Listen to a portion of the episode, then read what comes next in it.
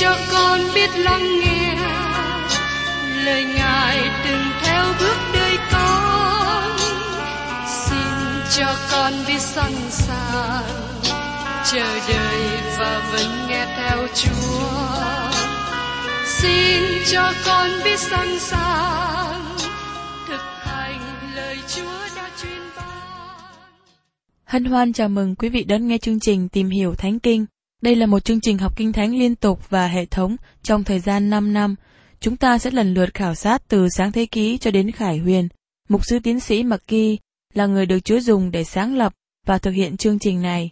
Ông tin rằng lời của Đức Chúa Trời có khả năng đáp ứng mọi nhu cầu cho tất cả mọi người trên thế giới, không phân biệt chủng tộc, văn hóa, trình độ tuổi tác hay phái tính. Ước mong quý vị theo dõi liên tục và giới thiệu cho thân nhân bạn hữu cùng đón nghe. Kính chào quý vị và các bạn. Trong hành trình tìm hiểu Thánh Kinh, hôm nay tôi với các bạn đến một thơ ngắn, đó là thơ Philemon. Đây là một thơ nổi bật nhất trong Kinh Thánh, và thơ này chỉ có một đoạn. Vì thế các bạn có thể gặp trở ngại khi tìm nó. Các bạn có thể xem thơ tích rồi qua Hebrew, các bạn có thể bỏ qua thư Philemon. Philemon trong Tăng ước là một thể thức mới trong sự khải thị. Trước đây Đức Chúa Trời dùng luật pháp, lịch sử, văn thơ, tiên tri và các lời kỹ thuật trong tinh lành. Nhưng khi Đức Chúa Trời dùng các thư tín, Ngài dùng phương pháp riêng tư và trực tiếp, và có nhiều loại thư tín khác nhau. Một số thư gửi trực tiếp cho hội thánh, một số thư gửi cho cá nhân, và một số thư gửi cho những người bạn thân, giống như trường hợp mà chúng ta tìm hiểu trong thư Philemon này. Tôi tin rằng Phaolô không có ý nghĩ là thư ông gửi cho Philemon sẽ được bao gồm vào kinh điển. Khi đọc thư này, giống như chúng ta đứng phía sau lưng của Philemon và đọc thư riêng của ông ta. Phaolô viết thư cho Philemon là một thư riêng tư. Điều đó không làm giảm đi giá trị về sự hà hơi. Chính Đức Thánh Linh đã bao gồm thư tín này vào trong Kinh Thánh với những lý do chính đáng. Phía sau thư Philemon có một câu chuyện. Philemon sống ở một nơi được gọi là Colosse. Nó là con đường đi về khu vực Pri-Pri trong Anatolia, mà ngày nay thuộc về Thổ Nhĩ Kỳ. Hiện nay không có thành phố nào trong khu vực này vì nó bị quan tàn. Nhưng trong thời Phaolô trước đây, nó là một thành phố lớn. Phaolô đã viết một lá thư cho các cơ đốc nhân ở hội thánh Colosse. Không có lời kỹ thuật nào về việc Phaolô đã đến thăm Colosse, nhưng có nhiều việc mà chúng ta không biết. Và riêng tôi nghĩ rằng Phaolô đã đến thăm thành phố này, nhưng không được kỹ thuật lại ở trong kinh thánh. Câu chuyện của thư Philemon được kể lại cho chúng ta thấy bối cảnh của thời kỳ nô lệ trước đây. Có vào khoảng 60 triệu người nô lệ trong khắp cả đế quốc La Mã. Trong khi đó, tổng dân số không vượt quá 120 triệu người. Người nô lệ là vật sở hữu của chủ.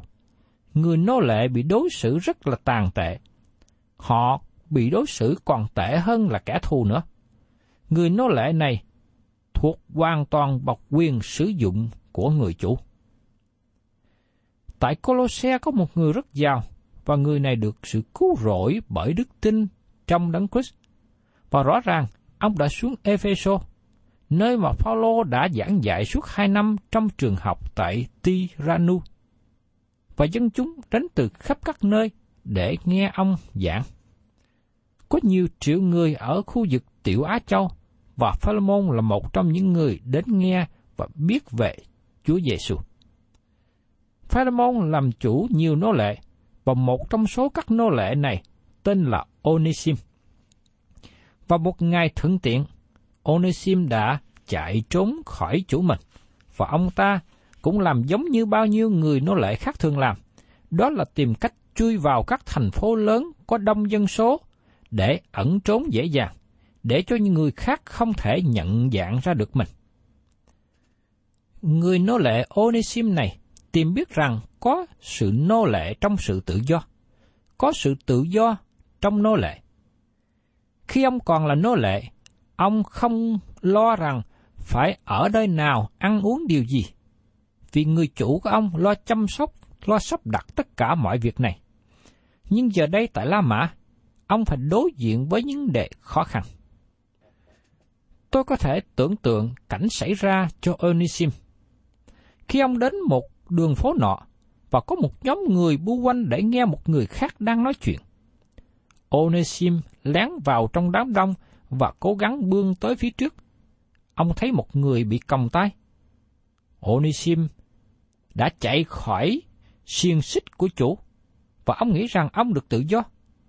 Nhưng khi ông đến lắng nghe một người có tên là Phaolô, Onesim suy nghĩ, ông đó được tự do à? Tôi là người nô lệ. Trước đây tôi phải làm nô lệ cho chủ để được có đồ ăn. Tôi phải ráng lo làm công việc. Tôi phải làm nô lệ. Nhưng người đàn ông này, ông ta đang bị còng tay. Nhưng tại sao ông lại nói tôi được tự do? Đây là điều đã gây sự chú ý rất nhiều cho Onisim. Ông ta đã cố gắng lắng nghe rất là kỹ lưỡng ở trong suốt lần nói chuyện đó. Nhưng sau đó, Onisim chờ đợi cho mọi người đi khỏi và ông tìm đến gặp Phaolô. Ông muốn biết thêm những gì mà Phaolô đã giảng trước đây. Phaolô đã dẫn Onisim đến với Đấng Christ. Phaolô đã trình bày cho Onisim về tin lành. Phaolô nói cho ông biết rằng Chúa Giêsu đã chết cho tội lỗi của ông. Ngài đã bị chôn trong mồ. Đến ngày thứ ba, Chúa Giêsu sống lại. Phaolô kêu gọi Onisim tin cậy vào Chúa và Onisim đã đáp lại lời này. Và sau đó, Onisim trở thành một người mới trong đấng Christ. Nhưng các bạn lưu ý đến điều này. Sau khi Onisim trở lại đạo, ông cũng làm một điều mà nhiều người khác thường làm.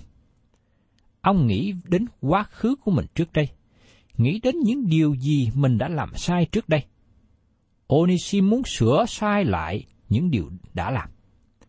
Ông đến với Phaolô và nói: Tôi có một điều xin thú nhận với ông. Tôi là người nô lệ chạy trốn khỏi chủ của mình.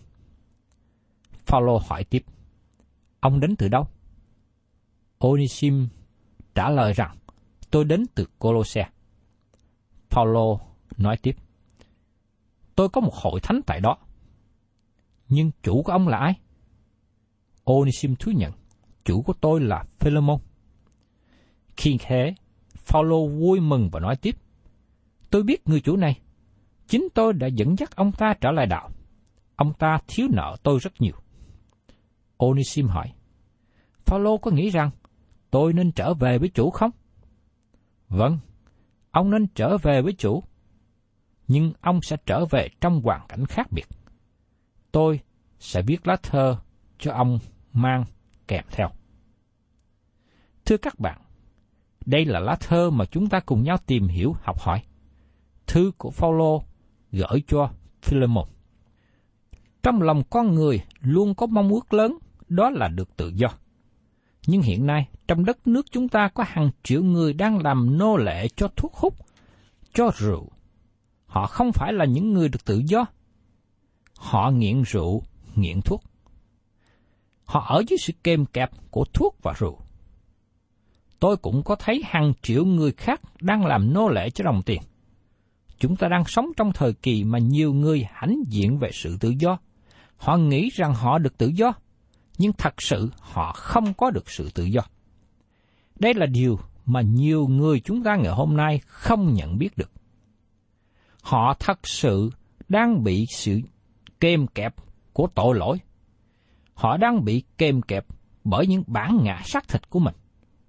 Họ bị kèm kẹp bởi những thói hư tật xấu của đời này, chẳng hạn như hút thuốc, uống rượu. Nếu không có những điều này, cơ thể của họ bị một sự thúc bách, một cái sự đòi hỏi mà phải đáp ứng. Cho nên họ dồn mọi nỗ lực, tiền bạc, công sức của mình để đạt được những cái sự đòi hỏi sai trái này. Do đó, lời của Chúa Giêsu nói rằng, nếu con buông tha các ngươi, các ngươi sẽ thật sự được tự do. Nếu các bạn muốn thoát khỏi được sự tự do này, các bạn phải nhờ một đấng có năng lực để cứu các bạn ra khỏi những sự kèm kẹp đó. Và Chúa Giêsu là đấng có đủ năng quyền để cứu tất cả những ai đang ở dưới sự kèm kẹp của tội lỗi, sự kèm kẹp của xác thịt, sự kèm kẹp của ma quỷ. Và Chúa Giêsu là Chúa cụ thể. Thưa các bạn, trong thư Philemon này, tôi với các bạn không có tranh luận về vấn đề chế độ nô lệ trước đây. Chúng ta không phải là những người ủng hộ chế độ nô lệ, hay chúng ta là người chống đối lại chế độ nô lệ. Đó là việc nó đã qua rồi. Đó là một việc nó nằm trong quá khứ trước đây. Hiện nay, nơi mà chúng ta đang sống, đất nước mà chúng ta đang sống không còn chế độ nô lệ nữa. Điều mà các bạn và tôi cùng học đó là sự tự do. Sự tự do này vượt trội hơn sự tự do mà chế độ nô lệ trước đây đã làm. Đó là sự tự do mà chúng ta cần nên có. Tôi muốn nói với các bạn về sự tự do khi chúng ta ở trong đấng Christ. Có lẽ điều này hơi khó hiểu cho các bạn vì các bạn chưa hề kinh nghiệm qua.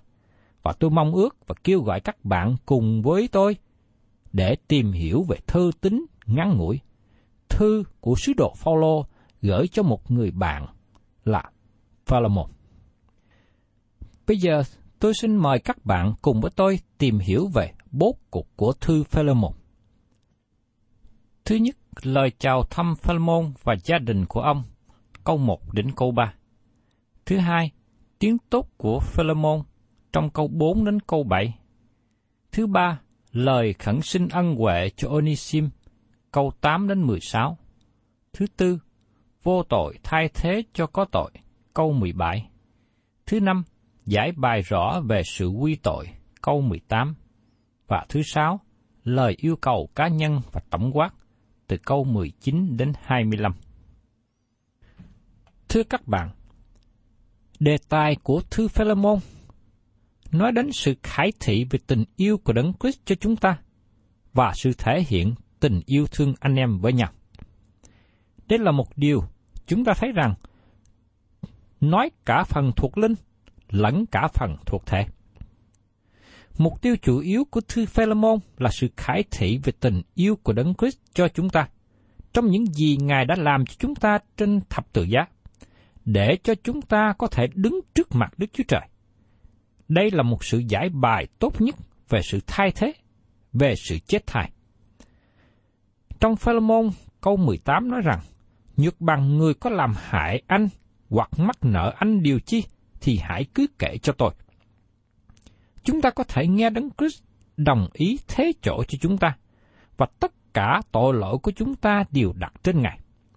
Chúa Giêsu đã chết thế chỗ cho chúng ta, và Ngài ban cho chúng ta một chỗ trong Ngài, trong sự sống.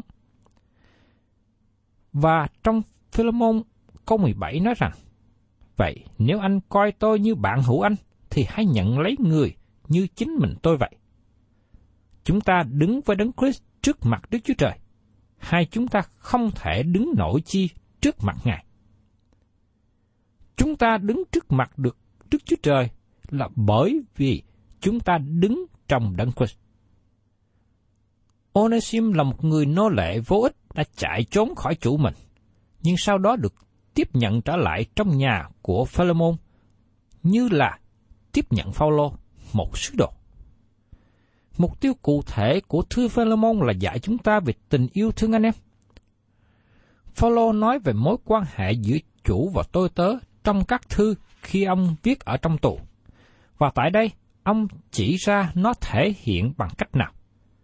Những người này thuộc về hai nhóm khác nhau trong đế quốc La Mã. Họ thù ghét nhau, gây tổn hại cho nhau, nhưng giờ đây trở thành anh em trong đấng Christ. Họ hành động trong tình yêu thương anh em, họ đối xử với nhau trong tình yêu thương anh em. Và đây là giải pháp cho vấn đề khó khăn giữa chủ và công nhân trước đây, cũng như là vấn đề khó khăn mà ngày nay chúng ta cần nên học hỏi. Nếu chủ và công nhân cùng kính sợ Đức Chúa Trời, thì họ sẽ đối xử tốt với nhau. Bây giờ xin mời các bạn cùng tôi tìm hiểu đến phần thứ nhất trong thư Philemon, nói đến lời chào thăm Philemon và gia đình của ông. Xin chúng ta cùng xem trong câu 1. Phaolô, cả tù của Đức Chúa Giêsu Christ và Timôthê, anh em chúng ta gửi cho Philemon là người rất yêu dấu và cùng làm việc với chúng ta. Tại đây, Phaolô không đề cập về sự kiện ông là một sứ đồ. Khi viết thư cho các hội thánh trước đây, Phaolô luôn nhắc đến chức vụ sứ đồ của mình. Ông nói rằng, ông là sứ đồ của Chúa Giêsu Christ. Nhưng tại đây, bức thư riêng gửi cho người bạn, Phaolô không cần biện hộ cho chức vụ sứ đồ. Ông chủ ý làm như vậy vì đây là một thư cá nhân. Và tôi nghĩ rằng Phaolô rất ngạc nhiên khi biết rằng lá thơ này sau này được đọc cho cả thế giới, hay hoặc là cả thế giới đọc đến thư riêng mà ông viết cho một người bạn. Phaolô tự giới thiệu, ông là kẻ tù của Đức Chúa Giêsu Christ. Tôi đã chú ý và đọc một số những sách giải nghĩa khác nhau khi họ cố gắng thay đổi điều này và giải thích rằng, Phaolô thật sự là người ở tù bởi vì ông giảng tin lành của Đức Chúa Giêsu Christ. Nhưng đó không phải là những gì Phaolô nói. Chúng ta biết rằng Phaolô là người có đủ khả năng để nói chính xác những gì ông có trong tư tưởng. Phaolô là người biết sử dụng tiếng Hy Lạp một cách thông thạo, và đây là một ngôn ngữ diễn tả rất chính xác. Phaolô nói rằng, ông là kẻ tù của Chúa Giêsu Christ. Có lẽ tôi và các bạn ngày hôm nay cũng hơi ngạc nhiên nữa. Tại sao Phaolô nói ông là kẻ tù của Chúa Giêsu Christ? Phaolô nhận biết rằng ông không phải ở tù bởi vì lính La Mã bắt ông bỏ tù, nhưng bởi vì chính Chúa Giêsu. Bởi vì ý của Chúa Giêsu mà Phaolô ở trong tù. Bởi vì ý của Ngài mà Phaolô được ra khỏi tù. Bởi vì ý của Ngài mà Phaolô bị bệnh. Bởi vì ý của Ngài mà Phaolô được hết bệnh. Bởi vì ý chỉ của Chúa Giêsu mà Phaolô phải chịu bắt bớ. Nhưng cũng bởi vì ý chỉ của Ngài mà Phaolô được giải cứu. Cho nên điều mà Phaolô nói ở nơi đây rằng ông là kẻ tù của Chúa Giêsu, bởi vì việc Phaolô ở tù là nằm trong ý chỉ của Chúa Giêsu. Chúa Giêsu cho phép thì những người lính La Mã này mới có thể bắt Phaolô và bỏ tù. Cho nên Phaolô nói rằng ông là kẻ tù của Chúa Giêsu Christ. Phaolô nói chính xác điều mà ông nghĩ.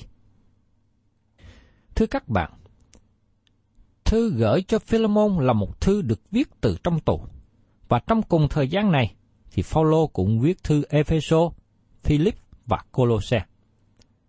Phaolô nói Timôthê là anh em của chúng ta. Điều đó không có nghĩa rằng chỉ có anh em với Philemon và anh em với Phaolô, nhưng Timôthê cũng là anh em với các bạn, anh em với, với tôi. Nếu các bạn và tôi là những cơ đốc nhân, chúng ta là anh em trong đấng Christ. Đây là điều mà chúng ta thấy thể hiện sự thông công của những người được sự cứu chuộc trong Chúa Giêsu. Chúng ta trở thành anh em. Phaolô gửi cho Philemon là người rất yêu dấu và cùng làm việc với chúng ta. Phaolô tỏ lòng kính mến Philemon và ông sẽ yêu cầu Philemon làm một việc. Và tiếp đến, chúng ta cùng xem trong Philemon câu 2.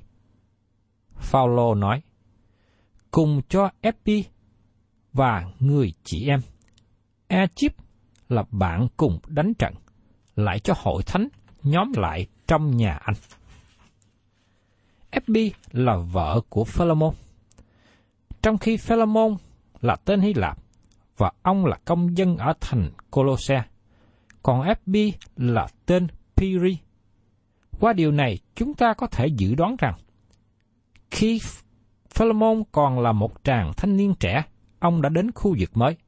Ông đi làm ăn ở Colosse và trở nên giàu có. Tại đó, Philemon gặp và kết hôn với một cô gái trẻ tên là Epi, và sau này cả hai trở thành cơ đốc nhân. Và đây là một điều tốt lành cho đôi vợ chồng này. Trong lời chào thăm này, Phaolô cũng đề cập đến A-chip là một người đánh trận tốt lành. Và tôi nghĩ rằng A-chip là con trai của ông bà Philemon. Anh ta không phải là người lính của quân đội Đa Mã, anh ta là lính của Chúa Giêsu. Phaolô khi viết thư ở trong Timôthê thứ nhì, đoạn 3 câu 2 cũng nhắc rằng tất cả chúng ta cần trở nên người lính giỏi của Chúa Giêsu Christ. Phaolô cũng nói đến hội thánh đang nhóm họp tại trong nhà của Philemon. Không những ông bà Philemon trở lại tiếp nhận đấng Christ, nhưng họ cũng dùng chính căn nhà của họ làm nơi nhóm họp. Có lẽ lúc bây giờ Philemon là một người có căn nhà rộng rãi để có thể nhiều người đến và nhóm họp. Xin chúng ta tạm dừng nơi đây để suy nghĩ đến điều này. Nhà thờ là một cơ sở vật chất quan trọng cho sinh hoạt của hội thánh địa phương hiện nay. Nhưng hội thánh địa phương trong thời của Phaolô không có nhà thờ riêng. Trong thời bấy giờ, có nhiều đền thờ lớn và dân chúng thờ phượng các thần ngoại giáo. Nhưng hội thánh đầu tiên không có cơ sở nhà thờ. Vì thế, họ nhóm họp lại ở tại nhà riêng, hoặc họ nhóm họp tại những nơi công cộng, hoặc có những chỗ họ nhóm lại ở tại bờ sông. Theo dự đoán, trong thời gian 200 năm đầu tiên đó, hội thánh nhóm lại tại nhà riêng của cơ đốc nhân, những người đã tin nhận Chúa Giêsu. Có nhiều nhà thờ lớn trong quá khứ, không phải là nơi nhóm họp công cộng. Họ dùng nhà thờ lớn này giống như những đài tưởng niệm cho Chúa Giêsu. Và tôi nghĩ họ có những ý sai lệch thay vì dùng quá nhiều tiền để xây dựng nhà thờ lớn, họ nên dùng tiền đó để dồn nỗ lực vào việc truyền giáo. Và trong thời kỳ hội thánh đầu tiên, các cơ đốc nhân không chú trọng nhiều đến cơ sở nhà thờ, nhưng họ chú trọng nhiều đến việc gây dựng đời sống tâm linh và họ đẩy mạnh trong công việc truyền giáo. Ngày nay, hoàn cảnh của chúng ta có sự thay đổi đối với những nơi có cơ hội để xây dựng cơ sở nhà thờ, chúng ta cần nên xây dựng và phát triển cơ sở hội thánh vì nó cần cho sự sinh hoạt của tín hữu và con cái Chúa. Nhưng điều chúng ta cần chú ý rằng, đừng quá dồn mọi nỗ lực vào cơ sở vật chất, đừng, đừng dùng mọi tiền bạc và đầu tư vào cơ sở vật chất, mà chúng ta quên đi điều gây dựng hội thánh tức là gây dựng đời sống đức tin của con cái Đức Chúa Trời. Khi chúng ta gây dựng đời sống của con cái Đức Chúa Trời trước, thì lúc bấy giờ chúng ta mới có đủ tiềm năng để xây dựng cơ sở. Chúng ta hãy nhớ rằng, hội thánh của Đức Chúa Trời đặt cơ sở trên người trước nhất, và kế đó mới đặt cơ sở trên vật chất hoặc những phương tiện khác mà hội thánh có được. Chúng ta tạ ơn Chúa vì có những nơi có nhà thờ để hội thánh nhóm họp. Nhưng tôi cũng biết rằng có nhiều nơi vì những hoàn cảnh khó khăn tại địa phương không có chỗ nhóm lại, hoặc không được phép xây dựng nhà thờ. Nhưng chúng ta nhớ rằng, hội thánh của Đức Chúa Trời là nơi tập hợp những con cái của Đức Chúa Trời, những người tin nhận Chúa Giêsu. Nơi nào có con cái của Chúa hiệp nhau lại, nơi đó trở thành hội thánh. Và tôi tin chắc rằng Đức Chúa Trời, Đức Chúa Giêsu, Đức Thánh Linh, ba ngôi Đức Chúa Trời sẽ hiện diện tại nơi nào mà con cái của Chúa nhân danh Chúa nhóm lại. Tôi tin chắc rằng Chúa sẽ ban phước cho nơi nào hội thánh nhóm lại. Dâu rằng họ nhóm lại tại nhà riêng, tại nhà thờ hay nhóm lại tại một địa điểm nào đó. Điều chủ yếu quan trọng là chúng ta nhóm lại để thờ phượng Đức Chúa Trời, để gây dựng lẫn nhau. Phương tiện của hội thánh chỉ giúp cho chúng ta nơi nhóm lại. Nhưng chúng ta nhớ rằng, đấng chúng ta đang thờ phượng là điều quan trọng nhất. Và Chúa hứa rằng, Ngài sẽ hiện diện ở bất cứ nơi nào, các con cái của Ngài, nhân danh Ngài và nhóm nhau lại. Và tiếp đến trong lời chào thăm này, chúng ta cùng xem đến câu thứ ba. Phaolô nói: Nguyện xin anh em được ân điển và sự bình an ban cho bởi Đức Chúa Trời, Cha chúng ta và bởi Đức Chúa Giêsu Christ. Đây là lời chào thăm thông thường mà Phaolô thường gửi cho đến các hội thánh. Phaolô cầu chúc hội thánh tại đó. Thế là cầu chúc cho Philemon và những người nhóm lại ở tại nơi đó được sự ân điển và sự bình an. Đây là hai điều rất là cần thiết trong đời sống của chúng ta. Chúng ta đã có ân điển, chúng ta có sự bình an. Nhưng Phaolô muốn rằng ân điển càng thêm, sự bình an vẫn tiếp tục ngự trị trong đời sống của người tín hữu, của người tin nhận Chúa.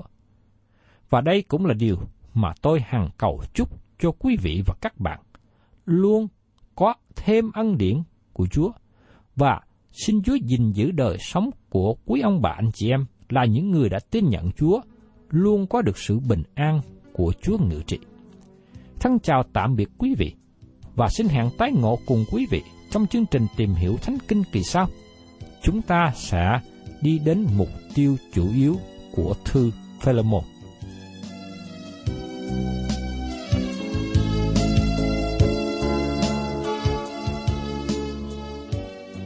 Cảm ơn quý vị đã đón nghe chương trình Tìm hiểu Thánh Kinh. Nếu quý vị muốn có loạt bài này, xin liên lạc với chúng tôi theo địa chỉ sẽ được đọc vào cuối chương trình. Kính chào quý thính giả.